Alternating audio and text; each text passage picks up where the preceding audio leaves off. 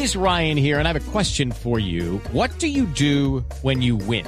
Like, are you a fist pumper? A woohooer, a hand clapper, a high fiver. I kind of like the high five, but if you want to hone in on those winning moves, check out Chumba Casino. At ChumbaCasino.com, choose from hundreds of social casino style games for your chance to redeem serious cash prizes. There are new game releases weekly, plus free daily bonuses. So don't wait. Start having the most fun ever at ChumbaCasino.com. No purchase necessary. BGW. Void were prohibited by law. See terms and conditions. 18 plus. 9 de la mañana, un minuto, momento de actualizar las noticias en Blue Radio. Desde el Centro Democrático insisten eh, en que la suspensión de bombardeos aéreos a zonas de concentración guerrillera implicarán un fortalecimiento de las FARC. Diego Monroy. El senador del Centro Democrático, Alfredo Rangel, aseguró que con esta suspensión de bombardeos aéreos a campamentos de las FARC se da una ventaja a la guerrilla para que pueda rearmarse y fortalecerse. En primer lugar, los bombardeos ya estaban suspendidos. El país no tiene de que se hubieran reiniciado de manera sistemática los bombardeos a los campamentos de las FARC, a pesar del rompimiento de la tregua y a pesar de las advertencias del presidente Santos. Creo que esta suspensión de los bombardeos ya formal le da más libertad de acción a los criminales de las FARC para seguir delinquiendo. El representante Eduardo Rodríguez. Yo creería que el presidente está improvisando otra vez y me preocupa que nuestras fuerzas militares sean víctimas de otro ataque por culpa de este tipo de anuncios. Desde el Centro Democrático, el representante Santiago Valencia dijo que mientras se suspenden los bombardeos, las autoridades confirman la sexta violación a la tregua unilateral decretada por las FARC. Diego Fernando Monroy, Blue Radio. Diego, gracias. A 9 de la mañana, dos minutos. En las últimas horas fue liberado un comerciante secuestrado hace 26 días en zona rural de Riohacha, en el departamento de La Guajira. Betty Martínez.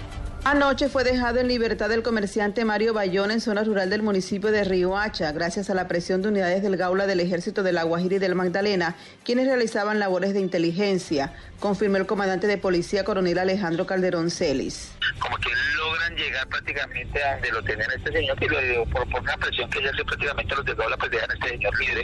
En ese momento pues ya está en el seno de su familia. El comerciante fue secuestrado el pasado 29 de junio cuando fue sacado por personas fuertemente armadas de su casa finca ubicada cada 10 minutos de Río Hacha. Desde Río Hacha, Betty Martínez, Blue Radio. Betty, gracias. Ah, nos vamos con la información eh, internacional del momento porque hubo pánico en Francia. La policía de ese país disparó al conductor o a un conductor que violó un cordón de seguridad cerca de la meta del Tour de Francia. Jorge Morales. La policía abrió fuego este domingo en el centro de París contra un hombre que acababa de atravesar con su vehículo el cordón de seguridad. La barrera estaba instalada con motivo de la llegada del Tour de Francia a los Campos Elíseos. Hasta el momento las autoridades no han hablado de un acto terrorista, aunque tampoco han revelado la identidad del hombre. A esta hora las fuerzas de seguridad siguen buscando al individuo tras el incidente que se registró esta mañana cerca de la Plaza de la Concordia, en las inmediaciones de los Campos Elíseos, pues ahí es donde finalizará la carrera luego de darle 10 vueltas a un circuito delimitado por los organizadores. Según las autoridades, el conductor había chocado previamente con otro vehículo en el barrio de los Campos Elíseos y huyó para evitar el control de los policías desplegados por el evento. Luego de este incidente, el hombre se dirigió hacia la Plaza de la Concordia, violando el cordón policial, por lo que las fuerzas del orden dispararon para tratar de inmovilizar el vehículo. Este hecho no dejó personas heridas y según una fuente policial no hubo ningún intercambio de disparos. Jorge Eduardo Morales, Blue Radio.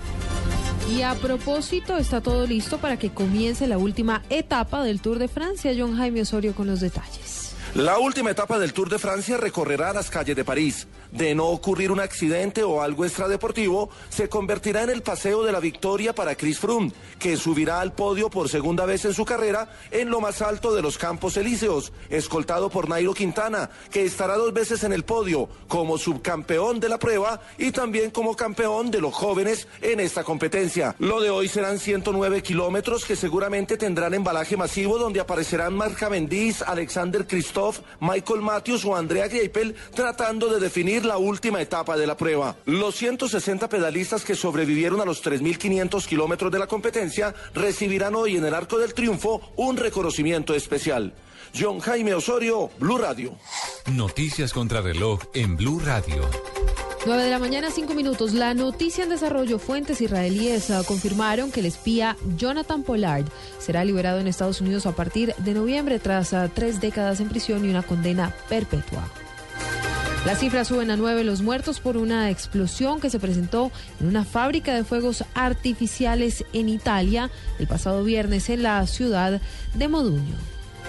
Estamos atentos al primer ministro egipcio Ibrahim Megleb, quien emitió una resolución que extiende por tercera vez y por otros tres meses a partir de hoy el estado de emergencia y el toque de queda en algunas zonas del norte de la península del Sinaí.